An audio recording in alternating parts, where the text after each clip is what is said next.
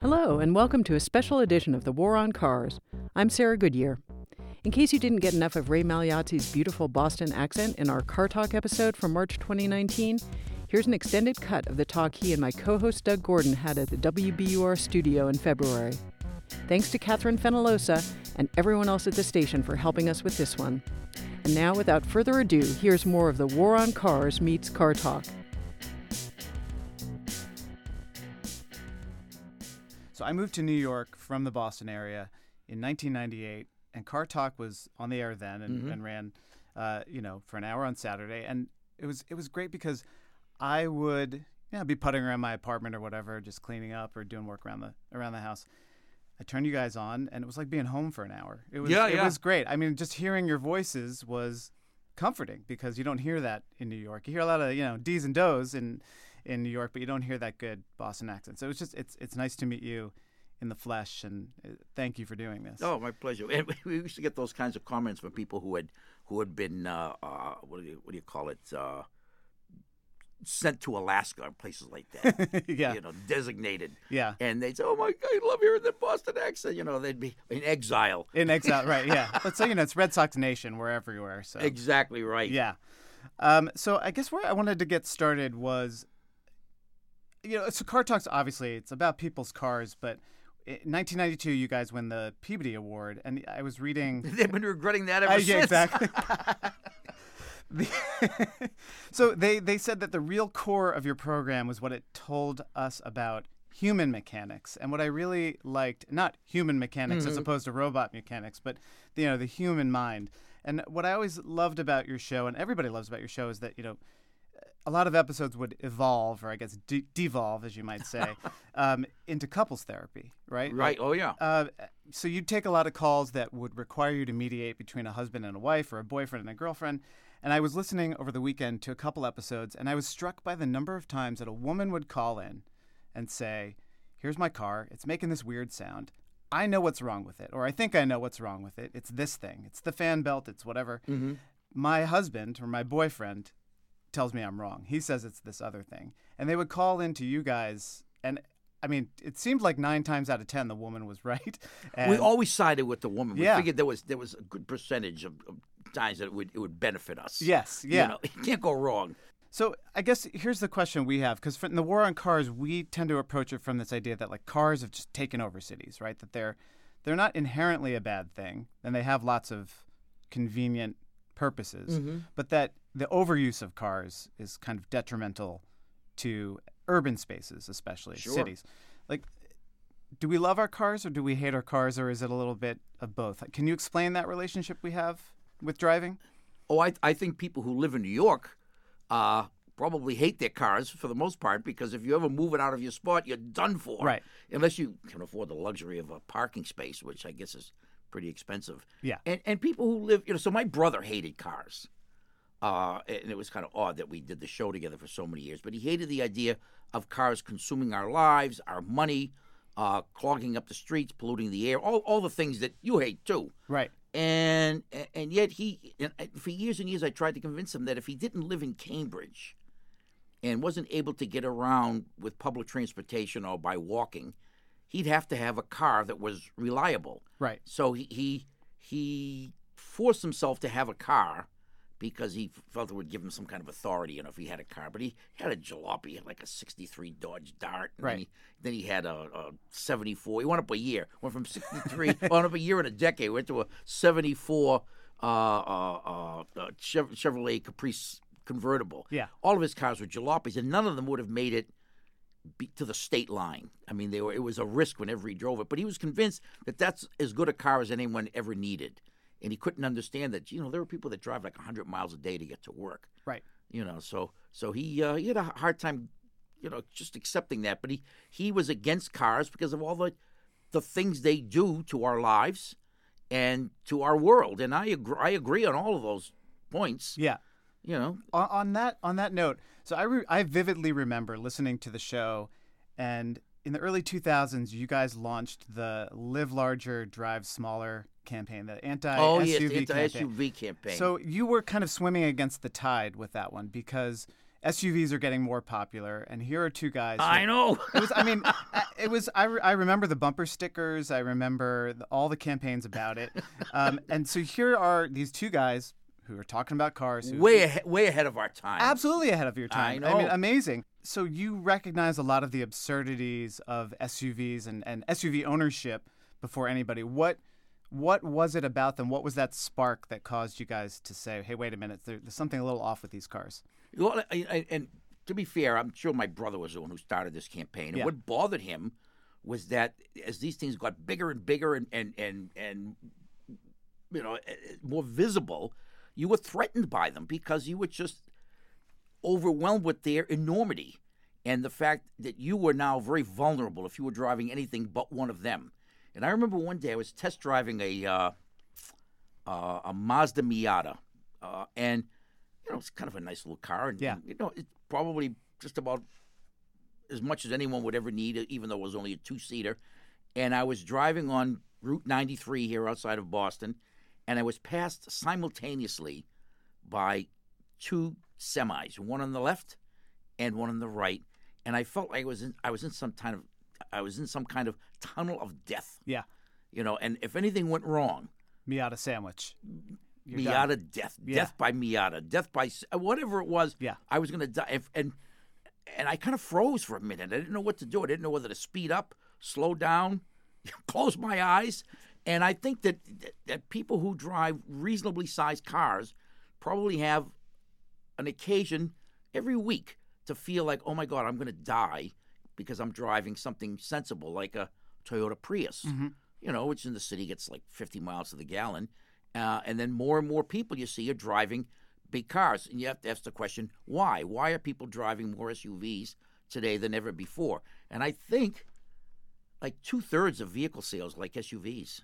Yeah, I think uh, by I read something that by next year it's going to be something like sixty percent of all sales will be SUVs. Yeah, and and that's Ford, almost yeah, two-thirds. Yeah, exactly. I'm not a math. I'm not a mathematician. I didn't go to MIT.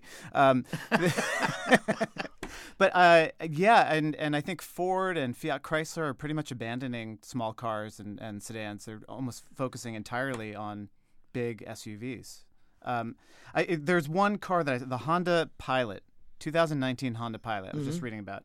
The car is so big that it actually has an intercom system, so that if you're a parent driving and your kid's in the third row, This is your captain speaking. Basically, He's yeah. cruising altitude. you know, get to, get your hands off your brother. That's what it is, basically. Hey, hey, come on, you know, stay on your side. It's so big that you need an intercom system. And yet there are bigger vehicles than that. I mean, the Cadillac Escalade is Right. bigger than that. The Lincoln Navigator is bigger and heavier. You guys wrote a letter in I think 2007 to Congress. They were doing debating the cafe standards, Uh-huh. fuel efficiency Oh standards. yeah, yeah, yeah. And I was actually kind of amazed by how radical it was and how similar it is to a lot of the language I use as a safe streets advocate. So you guys wrote in 1964 the most powerful over-the-top Mustang muscle car you could buy came with an optional four-barrel 271 horsepower engine. Today that's what comes standard on the highest rated minivans, 275 horsepower. To take your kid to nursery school, what does this say about our national priorities? Do we really want to send our kids to fight and die in the desert so that we can go 0 to 60 in 8 seconds instead of 10? Mm-hmm. And I, I read Oh, that. it was, it was profound. it was I, I was I had to stop what I was It, doing. how much of an impact did that have? I, I had to stop what I was doing, leave the bathroom, and no, I'm kidding. Um, I'm trying to do my best here, you know, keep up with your humor. I don't know if I can, but I mean, like I was saying, that's literally the language that we as safe streets advocates use. Like, with the proliferation of SUVs, especially in cities, you're like, who needs to burn 19, you know, to get 19 uh, miles to the gallon? You know, burning a gallon of gas to go buy a gallon of milk. It just makes no sense. Um, and and I find that in the safe streets world, we often will try to, you know, you, you throw in a bike lane here or, you know, maybe widen the sidewalk there to slow drivers down. And it's as if the world is going to end. Drivers think the world is going to end. It's going to take me 10 more seconds to get to work. well, I have a theory about some Yeah. of the, some of the Yeah. new, new created bike lanes and. And I wanted to ask you about that. Yeah, Well, go I ahead. think they infuriate drivers. Drivers feel they have some kind of special rights to the road. yes. And and when something is done, in my own town, you they've taken away a lane from Mass Avenue so to accommodate the you know bicycle riders, which is great because we have a lot of bikers. Yeah. Uh, but the, the drivers are incensed, just as drivers are incensed when when when pedestrians cross, like in the crosswalk. Well, why can't they wait till I've gone by? Well, they don't have to. They have the right of way. Yeah. And those same people, when they're pedestrians, they say, "Oh, they have to stop for me," but I don't have to stop for them when I'm driving. you know? Right. So there is there is some kind of uh, double standard that gets applied. You know, and when I'm riding my bike, I'm happy to ride in the bike lane, and I'm not one of those people that gets infuriated uh, with the bicyclists on the on the road. On the other hand, I don't have to be any place. You know, but if you, if you're late for work and traffic is backed up because you've lost a lane, that's that's troubling. That's Yeah. a problem. I mean, I also find that one of the things too is that even if traffic isn't backed up because you've lost the lane, like you know, in New York, we sometimes joke like, there was never traffic in New York City before they installed bike lanes on Eighth Avenue. Um, that it gives you something convenient to blame it on. I mean, part of the reason there's traffic is because there's too many cars. And Duh. right, yeah. um, and I, it's a convenient thing for people to blame their misfortune on because when you're in a car you're you're trapped you know you're you're at the mercy of that guy who's backing into a parking space or that truck driver who tried to beat the light and is now stuck in the intersection is there something about driving i find when i drive and I like driving, but it's like I can. My wife can set the clock to how soon it is before I'm like, "Well, you look at this jerk," you know, like how's that guy on a bike? What an idiot he is. Um, is there something about driving that, that kind of does that to our blood pressure? Like, what what do you, what do you think accounts for that? Yeah, no, I think every driver thinks that he or she is the best driver there is. Yeah. You know, so when you see somebody doing something that they shouldn't, what I tell you, what infuriates me, uh, it, and it's it, it's uh, punishable in New York City, uh, blocking the box. Yes. And it's punishable, I think, probably every place, including here in Massachusetts. I've never seen anyone receive a citation for it, but that drives me nuts. It's like, are you that out of it that you can't see that you are blocking me when my light turns green? I can't go because you went through the light Yeah. you shouldn't have, and that drives me crazy. So, so people do driving can be infuriating. Uh, all the years that I commuted to work, uh, from Arlington to Cambridge, which isn't a very long ride. It took me forever to get there because of traffic, but I was never in a hurry to get home because it was the day was done. There were no irate customers waiting at the door that I hadn't opened on time, so it was it was okay. But but I think most people just don't give themselves enough time because they want to spend five more minutes at home. Right. You know, if you gave yourself more time. So I would tell my guys, of course, well, don't leave your house at seven. Leave at five thirty. You'll be here plenty of time. Don't spend time with your family. No, just, no, no. Just get out. Just sneak out. You know? exactly under the cover of darkness before the sun has risen. Yeah. Yeah. It's, Don't drive your kids to school. Don't do that. Who needs that? Boston is a hotbed of, you know, eh, people, columnists writing stuff about these damn cyclists taking over our roads. I read those op-eds all the time from the Globe or whatever. How do you feel about that Well? I, I cycle as well. Yeah. and not as much as I used to, but I do cycle a fair amount. And Yeah. and I try to I try to obey all the rules of Same. the road.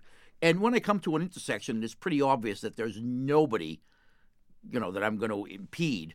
I, I will look. I'll look for law enforcement first of all, then and then I'll Yeah. look for the other cars, and then I'll often go through. But if I come, I don't. But there are lots of cyclists who never, ever, ever stop for a red light Right. because, you know, they got the moral high ground. I'm riding a bike. yeah, there I'm are not- those people. I'm not polluting. It, it's funny because I think in these in these debates that we have about the law and cycling, is that it's hard then for people to distinguish between what you're talking about. Because I do the same thing. If I get to an empty intersection, look around. Is there something? Is there a cop car or something? that, something that looks like it could be a cop car waiting to pounce? Um, if there's no pedestrian, there's no traffic coming, I'll go. But you know, Midtown Manhattan, I would That never never, I would never go through a red light in Midtown because you're going to knock somebody over or, or get yourself killed. Oh yeah, yeah, yeah. Um, but I think it's hard for people to distinguish between those two scenarios. It just all gets lumped into one massive group of cyclists. They're all bad.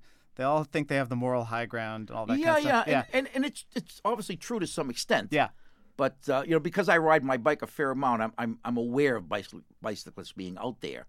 I, uh, I I will add that I, for years and years, I, I would drive through Central Square in Cambridge to get to my shop, and it wasn't until I rode my bike there that I realized there was a bike lane. I had always driven in it as a motorist. right. And I said, "Oh, there's a bike lane here. Isn't that nice?" And I said, "Oh my God, I've been riding in this bike lane illegally. Of course, nobody ever stopped me. Right. Or nobody ever said that I couldn't do it.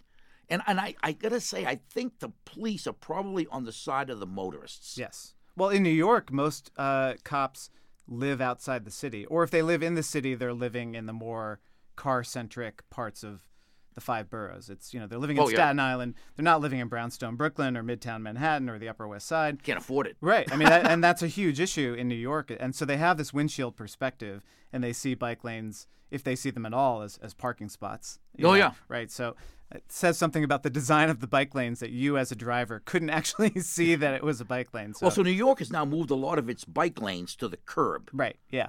Is that working out? I think where it's probably not working out is that it's it's still not a complete network.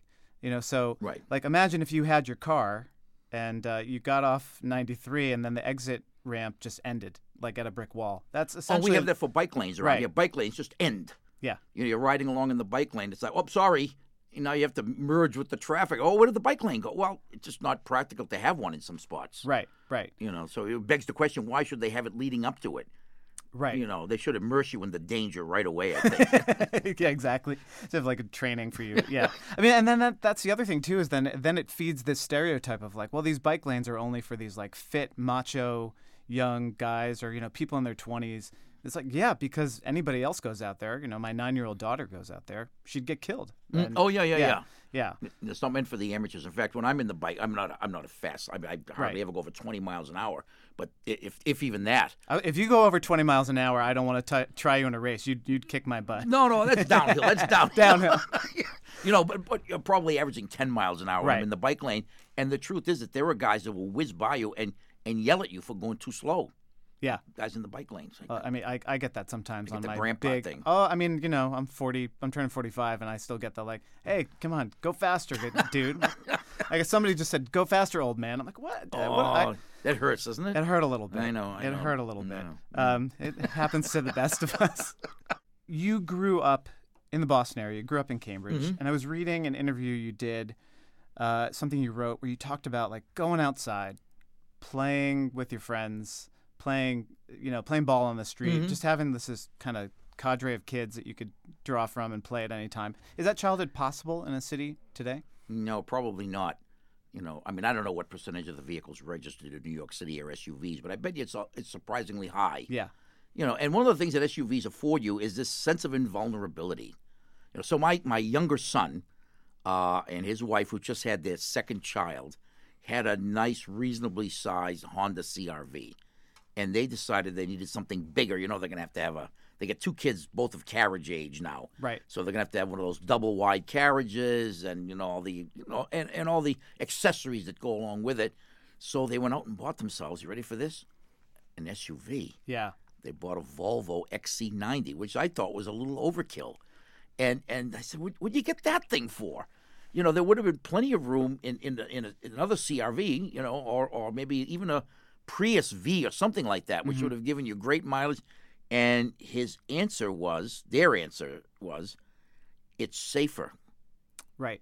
You know, so when when when when the scale tips and more than half the people are driving something that gives them an edge, uh, then you have to decide to either stick to your principles and buy the little Prius, which is going to save the planet and and all do all, make you feel good, or if you're going to save yourself. Right. And I think when you reach that tipping point is when you have kids. And Yeah. You say, "Oh my God, if somebody hits me, and they're driving a seven thousand pound pickup truck, I want to be driving something that can take it. You know, all, all those extra airbags and all the warning systems and automatic braking and all those things that lots of these SUVs seem to have. Yeah. And then when you're behind the wheel, you kind of turn into a jerk a little bit, don't you? If I if I reach 30 seconds in the car without saying, "Oh, look at this jerk," um, that's a long time. And Yeah, I you learned not do. to do that, Doug. I, I- I, I- just, I I keep it in now. Oh, yeah, yeah, yeah. yeah. Because there's, there's there's nothing to be gained. There's nothing to be. No, I think that's why I don't. That's why I've built my life about around not driving. Just keep me keep me away from. Uh, you know, you you're seeing me face to face. I seem like a nice a nice fellow. You do seem like a pretty calm guy. You yeah, know? don't You- put me behind the wheel of a car. Uh, no, no. I mean, I like driving, but it's it, it's this weird arms race that you're talking about because okay, so you know everyone's driving a four thousand pound SUV. I'm going to buy the seven thousand pound SUV, and pretty soon everyone's buying twelve thousand pound Yeah. SUVs.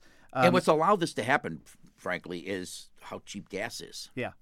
You know, so our, our hope was, and we I don't know if we stated this uh, ever publicly, but that gasoline would be seven bucks a gallon, Yeah. like it is in, in Europe. And the reason it's seven bucks a gallon or thereabouts is there's so much tax on it.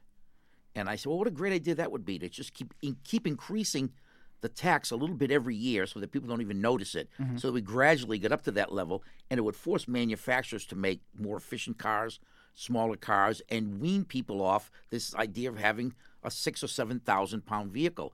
Now, to be fair, gasoline could be seventy dollars a gallon. There would be people that would drive Sure. an SUV because their attitude is, "I can."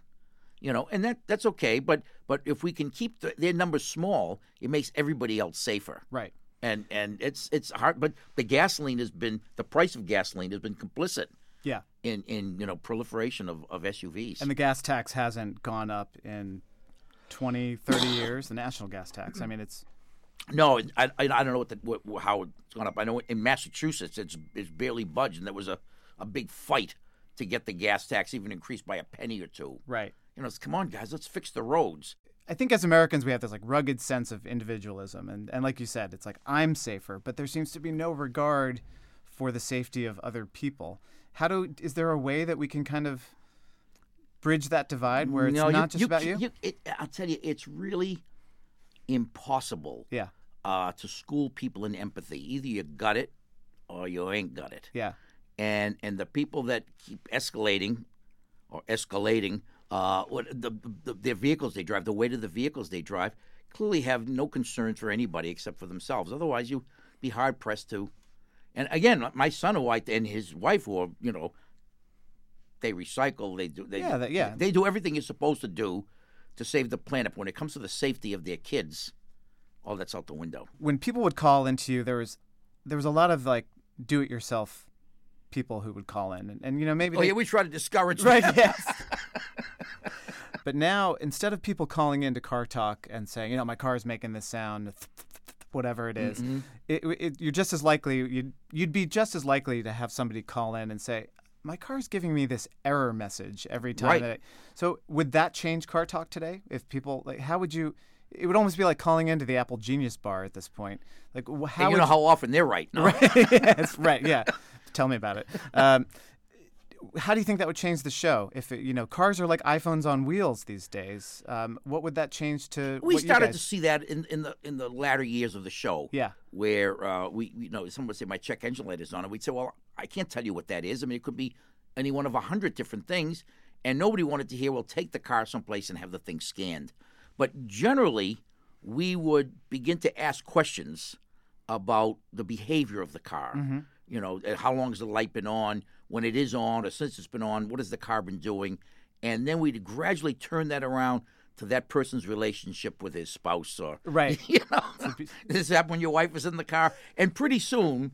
We, if we were lucky, we could get that person talking about her husband and Yes. forgetting about the check engine light that's on. Yeah. And that seemed to work pretty well. I don't know how much longer we would have been able to keep that up, but I suspect a while. I would say, you know, human relationships are endlessly fascinating. So the longer you can, you could have done that forever, probably. Yeah, and it's such an inexact science. I mean, you know, the, when the check engine light is on, you plug the scan tool in, you get some codes, you test some things, you replace a few parts, and if you're lucky, it fixes it. But not so with human relations. You know that when when you run afoul of your father-in-law, you're in trouble, man. Yeah. If I could have that little, plug something in to me and my wife can resolve some of our differences. That would be great, wouldn't That would be fantastic. Just reboot me and send me back home. There is this kind of generational shift now, right? There are more people living in downtown Boston. There are more people moving to cities who want to live a car-free life. What do you think about this stuff? You know, the blue bikes, the bike sharing, new oh, I think all that stuff projects. is fabulous, I, and I love the idea of Zipcar. Uh, even though I'm I'm pissed at the most of the time they're in front of me, I like Lyft and Uber because they, they. I don't think anyone would have taught them you could pull over when you're going to discharge your passenger. You don't have to stop in the middle of the street, but they they do yeah, that. you don't have to stop in the middle of the street when there's a perfectly good bike lane you can park in. exactly cut off a bicyclist and Yeah. pull over. Exactly. Yeah. They just don't get it. Yeah. No, I'm, I'm I love the bikes all over the place. We have a bunch of them in, in Arlington. We have a bunch Yeah. of them in Cambridge, and it's fabulous. Just a couple more questions. I don't want to take too yeah, much yeah, of your okay. time. You've already taken way too much of my time, but that's okay. What would it take to make Bike Talk work? like if there was someone was pitching a show today, Uh huh. two, three people who wanted to have a call-in show where people called to talk about bikes, what would it take to work? Or is, or Bikes is would have to be more complex. I mean, car talk and, uh, survived because there were so many things that could go wrong with a car. You know, smells, noises, leaks, et cetera, et cetera. And then all the all the suggestions about how to drive it. And when you're on your bike, you're autonomous, man. You get nobody in your ear saying, "Doug, slow down, speed up, park here." You know, you- you're you're on your own. Mm-hmm. So I think that all those conflicts that that made car talk so successful would go away with bike talk. So it's bike talk would be it'd be tough. It'd be worth a shot, but I I, I don't see it succeeding. But under the right circumstances, it, it might. Yeah. I, don't, I don't know what they are. as I went deeper over the last couple of weeks preparing for this, I really was struck by just kind of how radical you guys were in support of non automotive use, modes of transportation. Like you're saying, your brother got around by public transit and, and biked and, you know, like only had a car to get maybe a little farther than he needed to go otherwise. Where do you think that that attitude came from for you both? Um, you had this love of cars, but you also you said empathy can't be uh, taught No. but you both seem to have this empathy for all kinds of other street users. Where do you think that Well, that's because we're special human beings, you know. no, I mean I don't know where it came from, but I probably had enough close calls on my bike that I realized that you have to be a little more aware when you're driving your car and Yeah. there are cyclists on the road, you know. And my brother had a close call a day when he rode his bike. He was danger on Yeah. the on the bicycle. he gave people the finger all the time.